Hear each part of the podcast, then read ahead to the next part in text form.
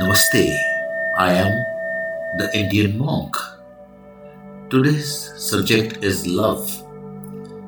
Love is all around us, but still many of us feel lonely, though they have all their loved ones around them. Take a moment to think about all the individuals who fill your life with the world populated by billions of people, each of whom have meaning and significance. How can we be lonely? Yet, we live in such a fast paced society that we don't have time for the grocer or a clerk at our favorite shop. We have no downtime at all anymore. What happened to family meetings, talking or dinner, or going on rides together? Even when we take vacations, we want to have such a good time and try to get everything done that we come home worn out and even crankier than before we left. This hectic and stressed environment has often caused us to miss out on the joys of one another.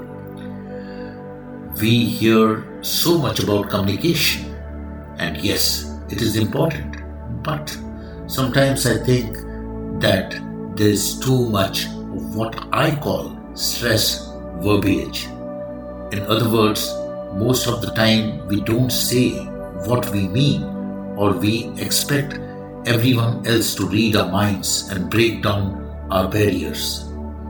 Ask yourself the following When was the last time you really laughed? And when was the last time you woke up and wondered what joys the day would bring? I know that life can wear us down to the point that we feel flat and round just sitting in the stream of light, yet we lose our patience because we forget the meaning of spirituality and how each person we interact with every day shapes our lives. Whether we realize or not, or borrow or take from those we meet, hopefully keeping the good and trashing the bad. Throughout our lives, we have gained knowledge or experience from everyone we have come in contact with, yet we still keep our core personality. If we lose that essence of ourselves or give our power away, then we are going to become depressed. If we become too identified with another person, we will lose ourselves causing us to be filled by futility. No wonder we have such a tired and depressed society. I meet many people every day from different walks of life, but when I look back, I can feel their pain, I can feel the pressure they are going through. I've not met in recent days any person who I can say looks happy. There is a stress, there is some problem everywhere. The world was not the same. It has changed. So much of negativity, so much of pain everywhere. Where we are heading, I don't know. But when I look all around, love is still there. I see love all around us.